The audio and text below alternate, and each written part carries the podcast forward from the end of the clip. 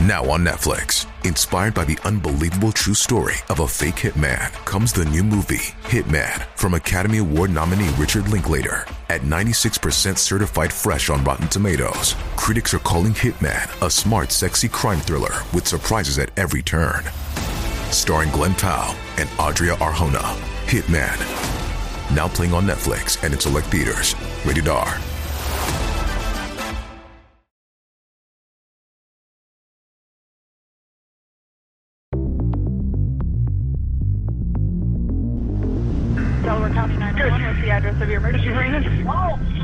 A frantic 911 call comes in from a farmer who's speeding from his rural address and into town to the nearest hospital with his critically injured wife bleeding out in the back seat of his truck.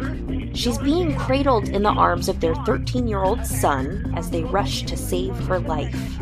Racing down the backcountry roads, the boy cries that he can't feel his mom's pulse. As she quickly fades, the man driving the truck pulls over and begins chest compressions to no avail, and she would be pronounced dead on arrival at the hospital.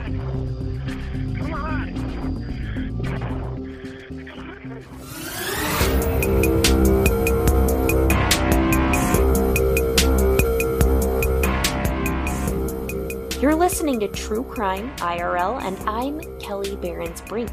And this is the story of Amy Mullis Death by Corn Rake.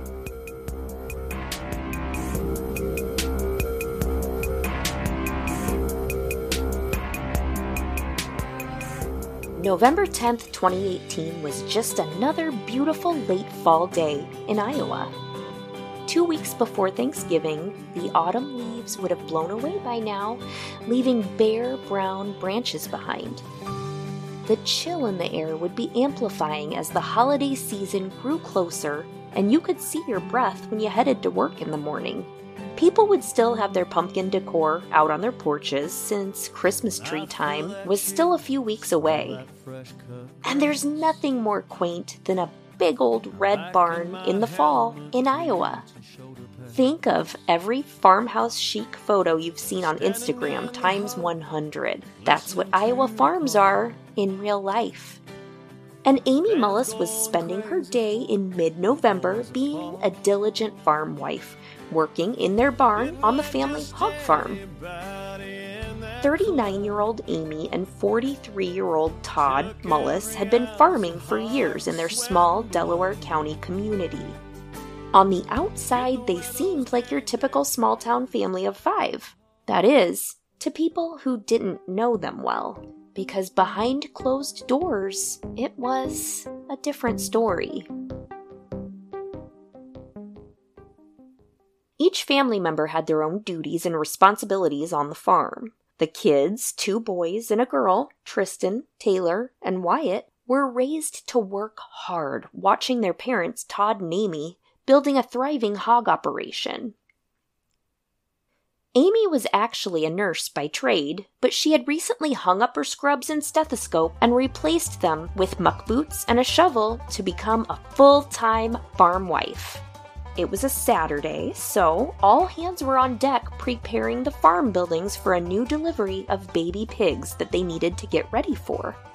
Amy was working in the hog building with her husband Todd and oldest son Tristan, while the younger kids stayed inside the house. Amy hadn't been feeling well, and she had just undergone minor outpatient surgery in the days before. After a few hours of work, she kept having these weird little dizzy spells and decided to go inside to rest. But before doing so, Todd asked her to retrieve an animal carrier for him out of their red barn. She obliged, as she always did when Todd told her to do something. After a while, Todd noticed that Amy still hadn't brought the animal carrier out of the barn yet and had not placed it where he had instructed her to do so. Todd was curious as to where Amy was and what she was doing. This was common for Todd. He usually knew where Amy was every moment of every day. So he asked Tristan to go to the Red Barn to check on his mother and see if he could lend her a hand. And this is when he walked into a horrifying sight. one that no child should ever have to see. Tristan's mom was face down on the ground, bleeding, with a corn rake lodged deep into her back. It was apparent that an accident had occurred, and Amy was in trouble. Tristan screamed for his dad, and together the two threw Amy into the truck heading for the hospital in the nearest town. Now, I may be from Iowa and I may have to drive through cornfields to get to the grocery store or to my friend's house, and I may know what a corn rake is, but I bet you don't. A corn rake is essentially a pitchfork. It has four tines, or, you know, those sharp fork thingies that stick out the bottom, but instead of those tines pointing straight down, they curve into an L shape. So a corn rake is just a pitchfork that curves up at the end. Just think pitchfork with a twist. It appeared that this corn rake had impaled Amy in a terrible accident, and that is what Todd told 911 operators on the way to the hospital. Delaware County 911, what's the address of your emergency room? Hello? I'm on the road. I'm out of breath. Okay. What's going on, sir? My, my wife, she's not responsive. I don't know if she's sick. I don't know. She was halfway out the door. I sent my son over to check on her. He yelled at me, and I, she looks gone. Okay. Um, we'll get an ambulance for in just a second. Um, I'm, I'm headed there. I just grabbed her and I threw her in the truck. And my son pulled me. okay, you're headed to the hospital and she's in your vehicle? Yes, and there's no pulse. She, there, there's no pulse. Can you pull over? I can. Okay, how about you pull over? Can I do anything? She's just, I, there's nothing. Okay, what what is your name, sir? Todd Mullis. You feel anything? Amy, Amy, Amy. Okay, sir, what what happened that she's not conscious or breathing? She fell on a fork. I put a goddamn fork on her. It was an old fork sitting in somewhere, and then she was halfway out of the barn. Like she was Okay. calling to get out, and then Tristan yelled, and I ran over there, and she's laying there. She is not responding. Okay, Come on. sir, do you feel comfortable uh, doing CPR? I can try. I'll try anything. She is she flat on the? Are you able to get her flat across maybe the seat? One, two. One, two. Go on. Come on, respond. She's cold. Come on. Come on. Come on. Todd and Tristan's efforts could not save Amy, and she succumbed to her injuries before they made it to the hospital. And this is no surprise to people in a rural farming community because, believe it or not, farming is an extremely dangerous career. It comes in at number four in a CBS News report of the 10 deadliest jobs in America. When you live in a farming community, you undoubtedly know someone who has been affected by farm fatalities or have lost someone in your own life to a farming accident. My own great grandfather, who came from Germany, was killed on his Iowa farm when he was stampeded by some of his horses. And my sweet sister in law, she lost her mom also in a tragic farming accident when she was a kid. I could go on and on with personal anecdotes of farm injuries that have affected people in my own life and in my own circle. Farming is just really hard. It's a hard life. Farmers feed America and they frequently pay the price with their lives. And by all appearances, this is exactly what happened to Amy Mullis on that November Saturday, working on the family hog farm. But a deeper probe into the Mullis family would start to unravel a twisted tale of sex, lies, and motive for murder. Amy and Todd may have seemed like a strong and cohesive force, living together, raising a family together, and working together. They were never apart, and that was by design. You see, Todd planned out every moment of Amy's day. Every minute was literally tracked and accounted for, ever since Amy had had a previous indiscretion in 2013. Todd and Amy really were polar opposites. While Amy was bubbly, outgoing, and fun, Todd was controlling, jealous, and a little scary. The differences in their personalities led to a lot of volatility in their relationship, and nine years after they were married, it played a part in a very unhappy Amy straying from their marriage. In 2013, Amy had an affair, and Todd found out about it.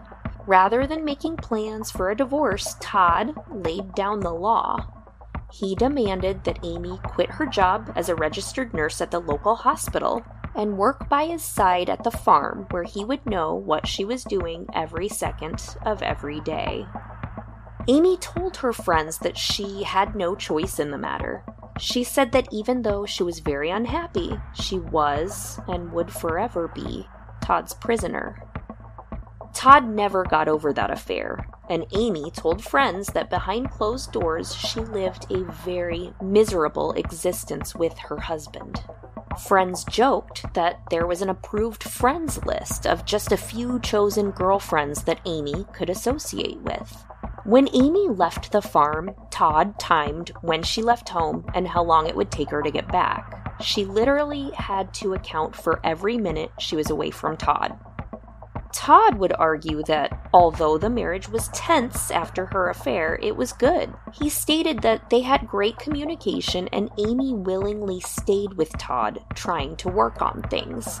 He would say that Amy wanted to be a hardworking farm wife, that it was her choice to be by Todd's side, exactly like she was doing on that tragic November day.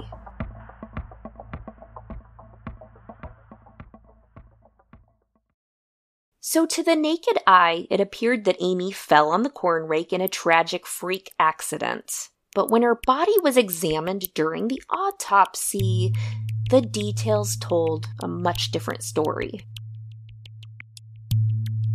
First of all, to fall and be impaled by a pitchfork, well, that would be really bad luck. But to get up, take the corn rake out of your own back, and then fall on that same corn rake again, and then take it out of your back again, and then possibly fall again. Well, that sounds basically impossible, but that is what would have had to happen to cause Amy's injuries. Because the corn rake had four tines. Amy had six puncture wounds from those tines. How could four tines cause six holes. On top of that, the holes tunneled through at different directions, showing that Amy had been impaled two or possibly three times at different angles. Besides the puncture wounds in Amy's back, there was also blunt force trauma to Amy's face, her hands, and her knees, appearing that there had been a struggle. She had scratches on her upper lip, on her face, and throughout her body.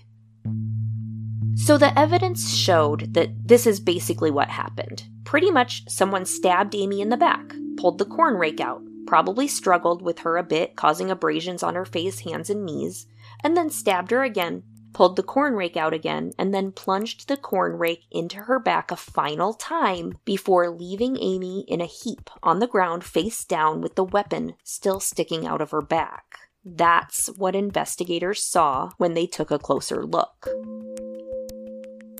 So when detectives brought Todd in for questioning, he had nothing but great things to say about Amy, about their relationship, and about their business they shared. Everything was depicted by Todd as rosy and happy with rainbows coming out of their butts. But this was not the truth. And guess what that was? Lies. It was all lies. Because just a few short months before Amy's death, Todd's radar was starting to go off again. He felt Amy pulling away, getting distant, becoming very emotional, and he had been down this road before with Amy. He knew how she acted when she had another man on her mind, and he started doing his recon again in typical Todd fashion. And he found out that something was going on. Todd started looking through paperwork, going over phone records, and he found hundreds of text messages between Amy and a man who helped manage their farm, Jerry Frazier. I'm pretty sure the last episode I did had a man named Jerry as well. Jerry Burns. Is everyone in this area of Iowa named Jerry? Kinda seems like it. Anywho, when you do business with someone, it's pretty common to exchange text messages and not be carrying on an affair with that person.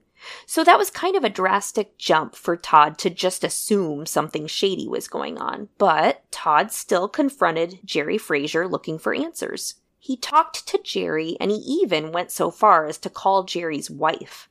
Everybody adamantly assured Todd Mullis over and over again that Frazier and his own wife were very happily married and that there was nothing going on with Amy Mullis. And Todd believed them until he didn't.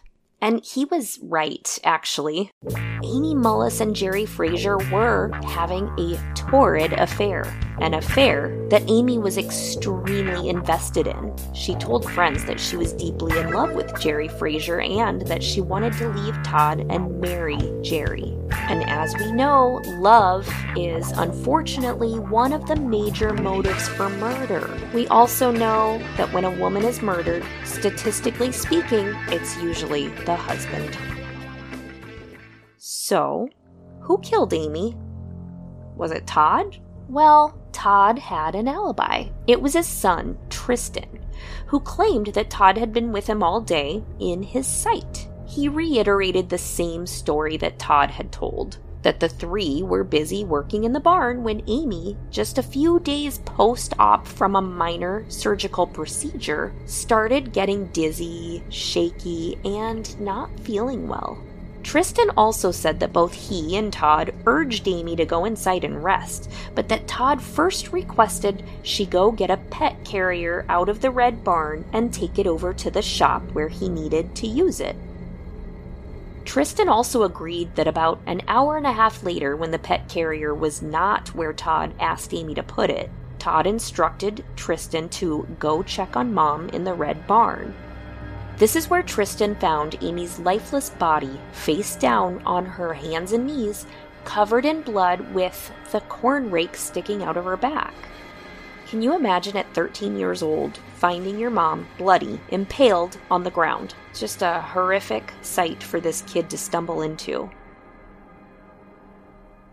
So Tristan started screaming, and when Todd came into the barn, he instructed Tristan to run and go get the truck and pull it around so they could take Amy to the hospital. And yes, at just 13 years old, Iowa farm kids are professionals at driving trucks. So Tristan did what his dad asked. Todd picked Amy up and placed her body on top of Tristan while Todd drove towards the hospital. As they drove, Todd finally dialed 911. An ambulance met them on the way and attempted to revive an unresponsive Amy en route to the hospital. Todd and Tristan both had matching stories. Tristan said he knew where his dad was throughout that time frame when Amy would have been killed. So, if Todd didn't kill Amy, who did? There was another person who spent a lot of time at the farm. Someone who knew all the buildings, had access to everything, and knew the schedules of the Mullis family. That person was Jerry Frazier, the man Amy Mullis was having an affair with. Jerry Frazier had kids, a wife, and a family that he didn't want to lose. So, was that motive to get rid of Amy? Let's think about that for a minute. I personally think that's kind of absurd because offing Amy wasn't really going to solve any of his problems here. It would be a very risky move, hard to get away with, and he just had a lot more to lose than he did to gain. But he was extremely nervous and worried about Todd's reaction to the affair. Jerry wasn't ready to leave his wife for Amy, and he was scared his family would find out about the affair. Apparently, for him, it was more of a sexual affair that didn't seem to mean a whole lot, while for Amy, it was way deeper than that.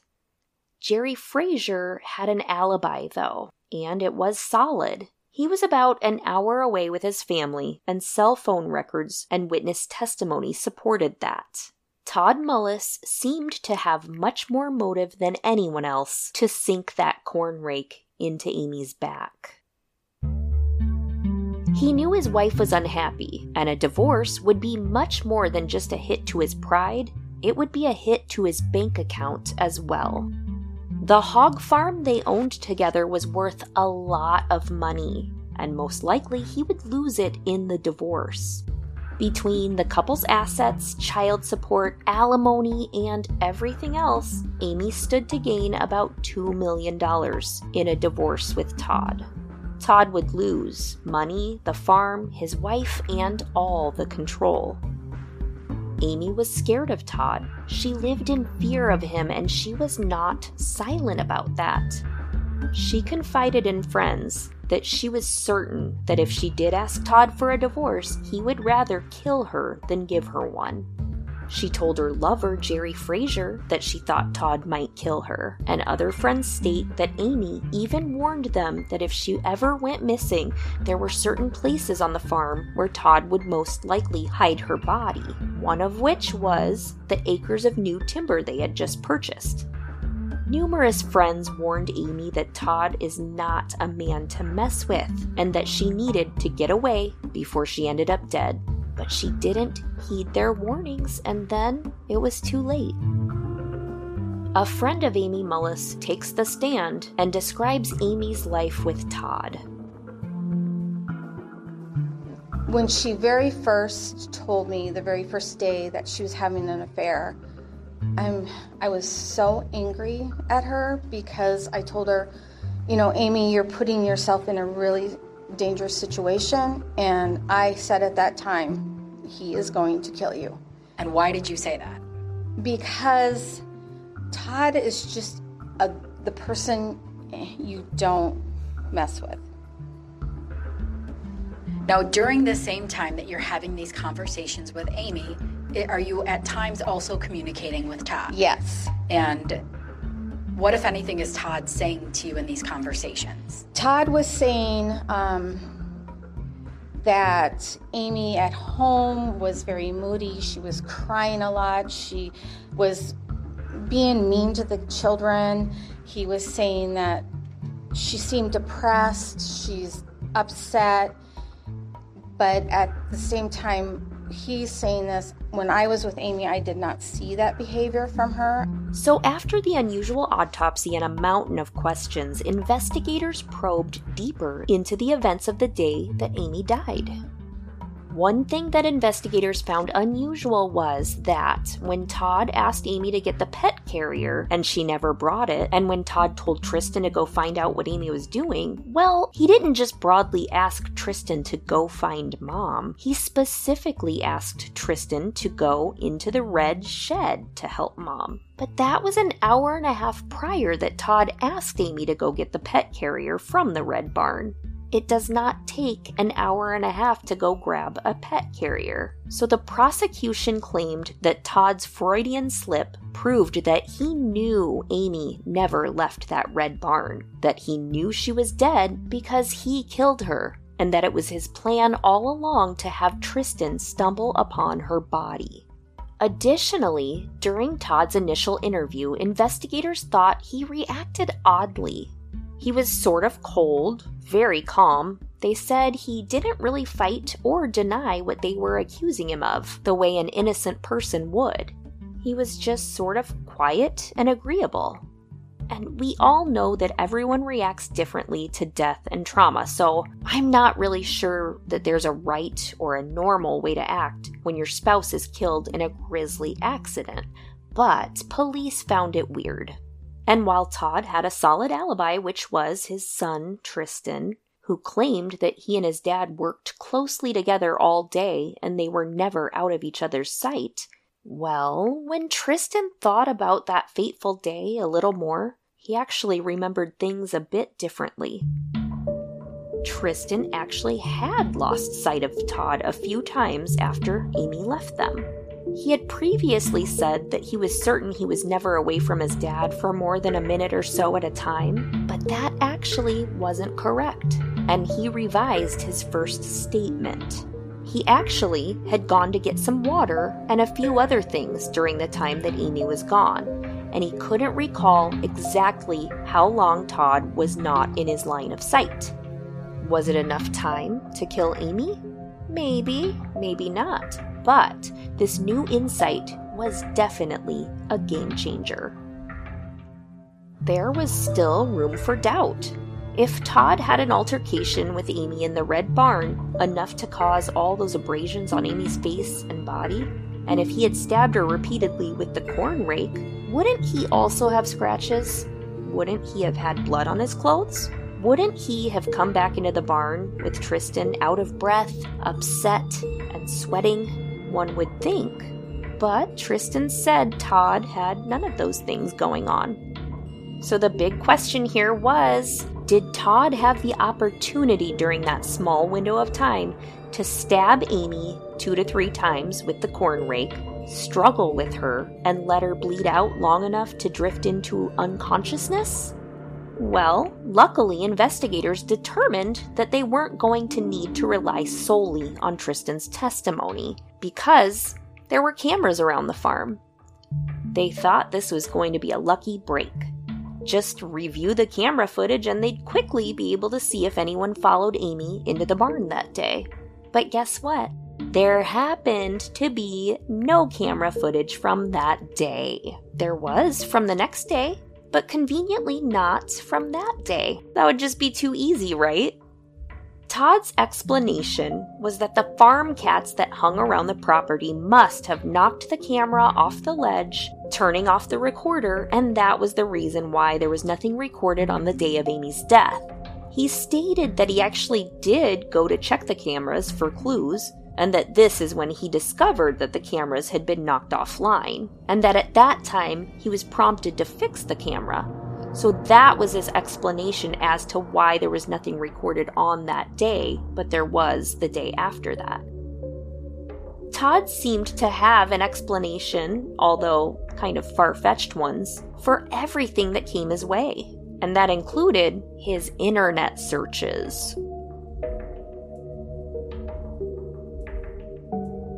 police confiscated all the electronics from the home, including laptops, Kindles, iPhones, and Todd's iPad.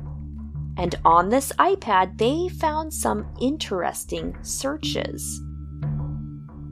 But that wasn't without some pushback from Todd, because at first, Todd refused to give the officers the four digit passcode for his iPad, and once he did, they found over 700 pages of search results, and investigators went through those one by one.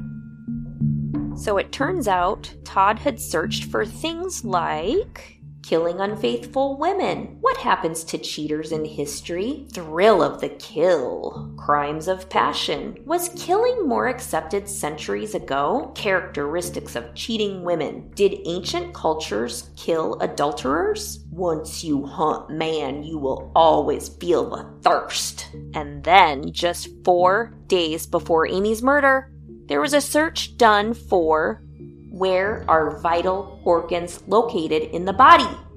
Ding, ding, ding, ding, ding.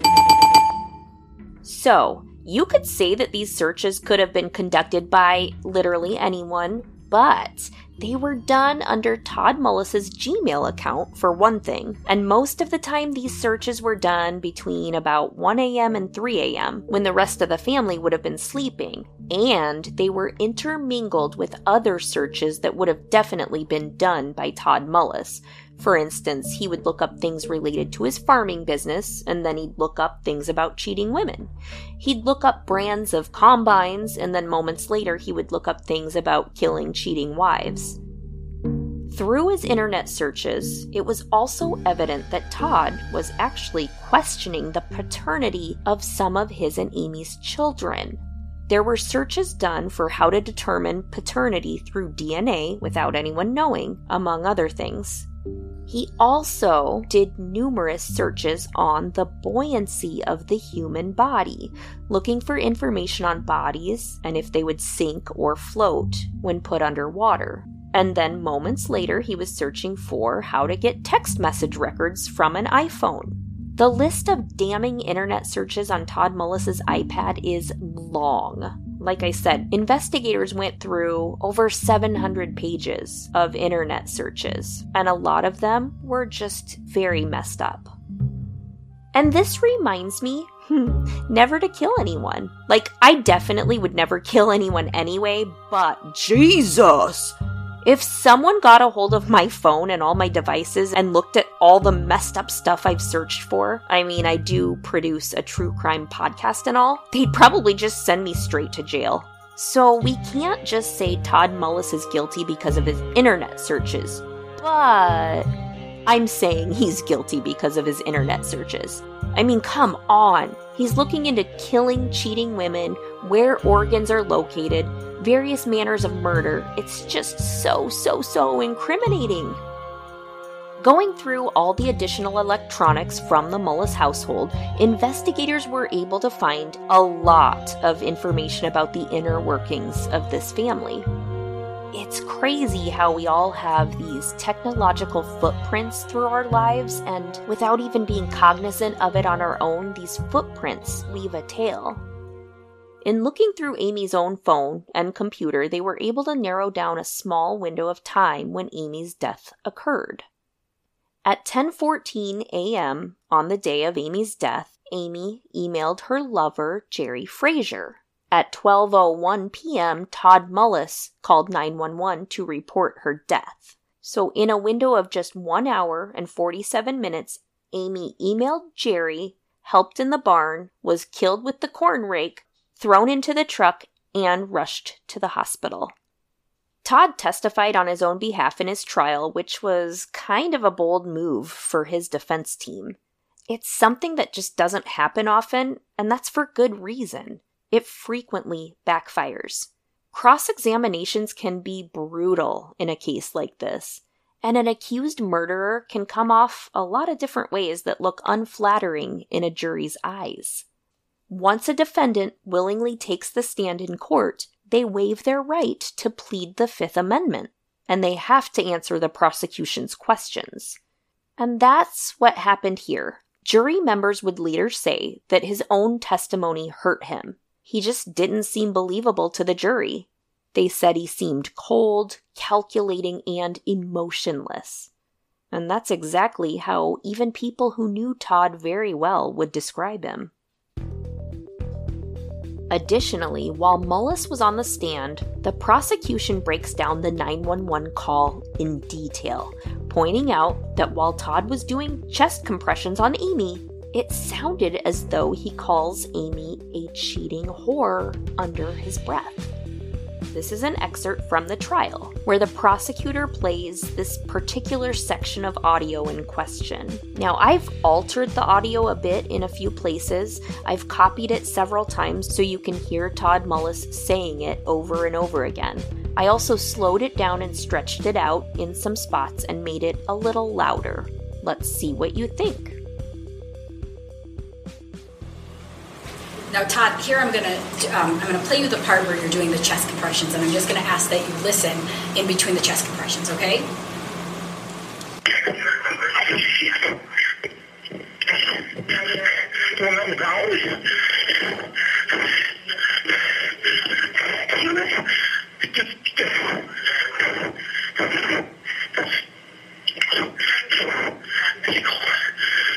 Now, Chad, did you just hear that whisper at the end of that? Yes. And what did you whisper? I couldn't hear it. Okay, I'm gonna play it again.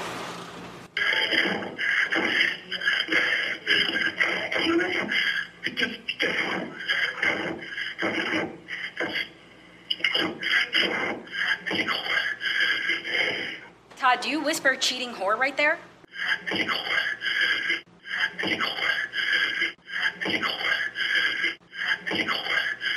No. So you don't remember what you whispered? No. Okay, I'm gonna play another clip for you.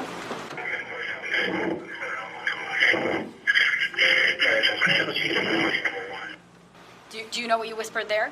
No. Did you hear that? So I'm going to play that part one more time. The first clip is 653 of that second tape, and this second one is right at 7, um, I'm sorry, 0700. Just try to listen really closely. I just want to know if you remember what you said.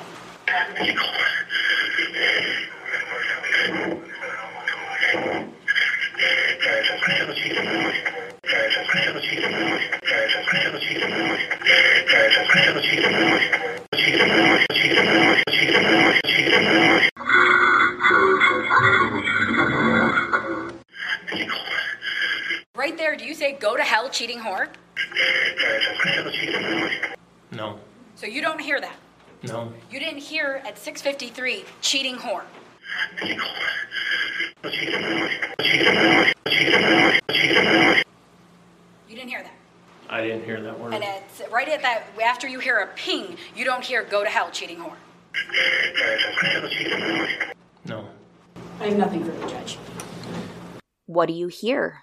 I'll tell you what I hear. And to my ears, after listening to this several times, it is as plain as day to me.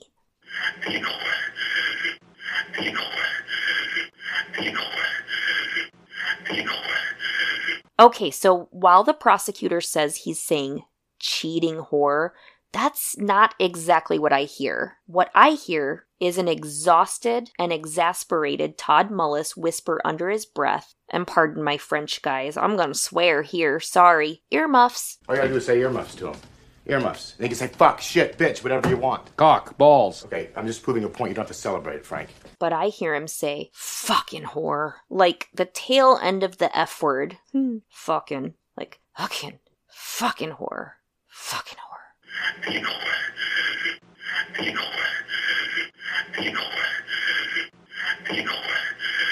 And in the longer sentence where the prosecutor says he's saying, Go to hell, you cheating whore, that's not what I hear. But I do hear very plainly in an angry, fast, almost sarcastic tone, That's incredible, cheating whore.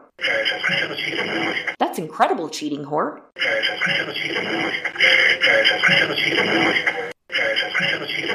That's incredible, cheating whore. Do you hear it? What do you think? So the trial wrapped up, and going into deliberations, the jury was actually split 50 50.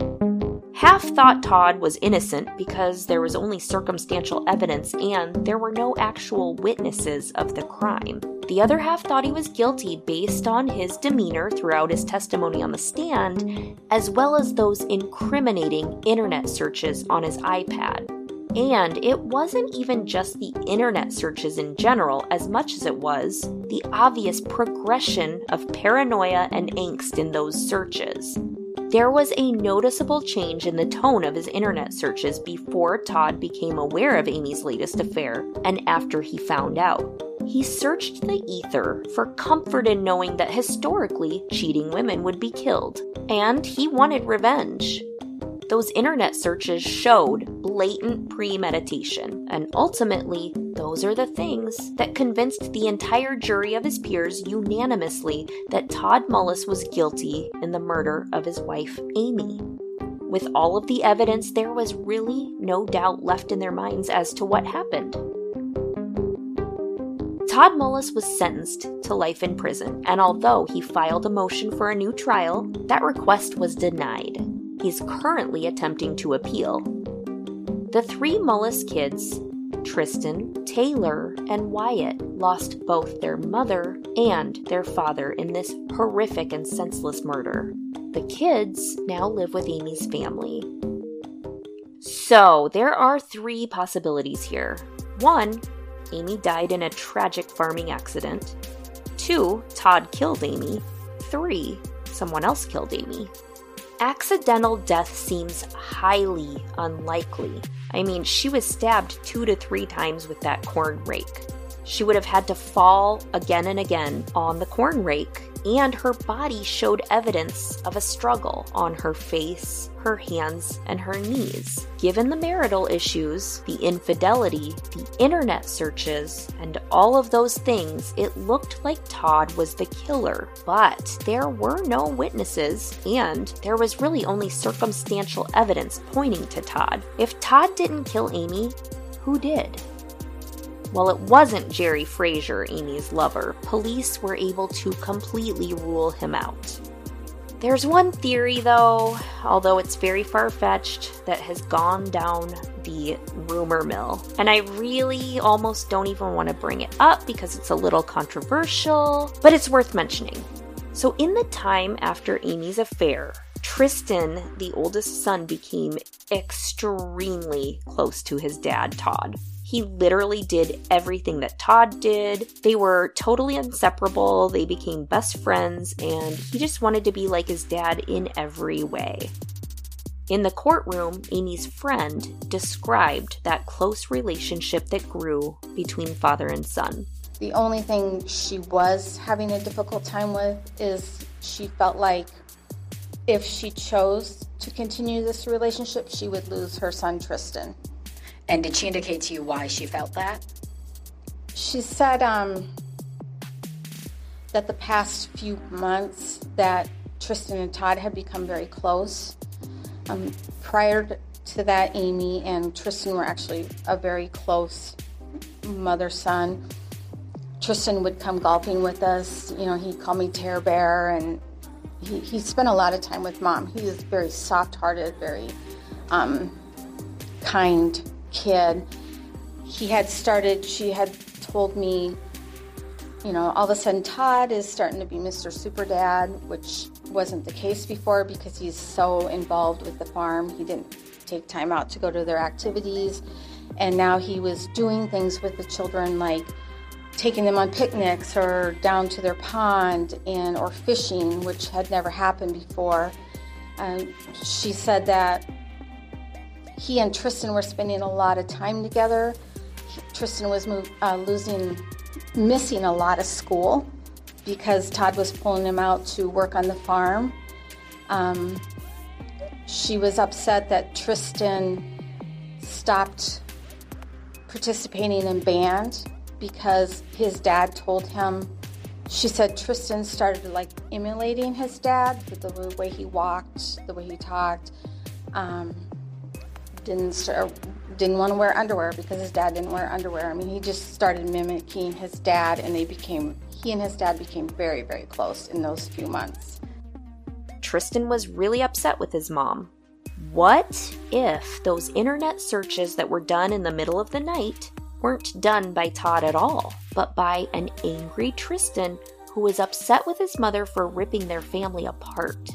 What if, when Tristan went out to help Amy in the barn, he actually unleashed his teenage rage by impaling Amy with the corn rake? What if Todd knew what happened, but he was protecting his son by taking the fall? It seems a little far fetched, but true crime fans, we have seen this before, and it's come up in casual local conversations and online discussions. Do you think Amy was killed in a tragic farming accident? Or by the hand of someone she once loved?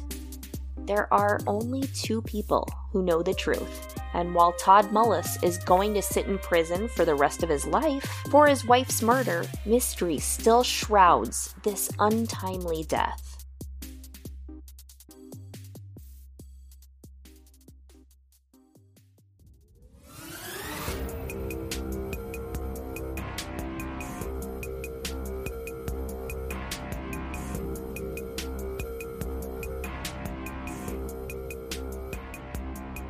This has been True Crime IRL, true crime in real life.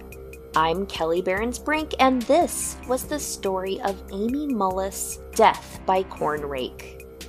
Thanks for listening. Please follow True Crime IRL on Instagram, Facebook, and Twitter at True Crime IRL. And go to truecrimeirl.com for more information. Until next time.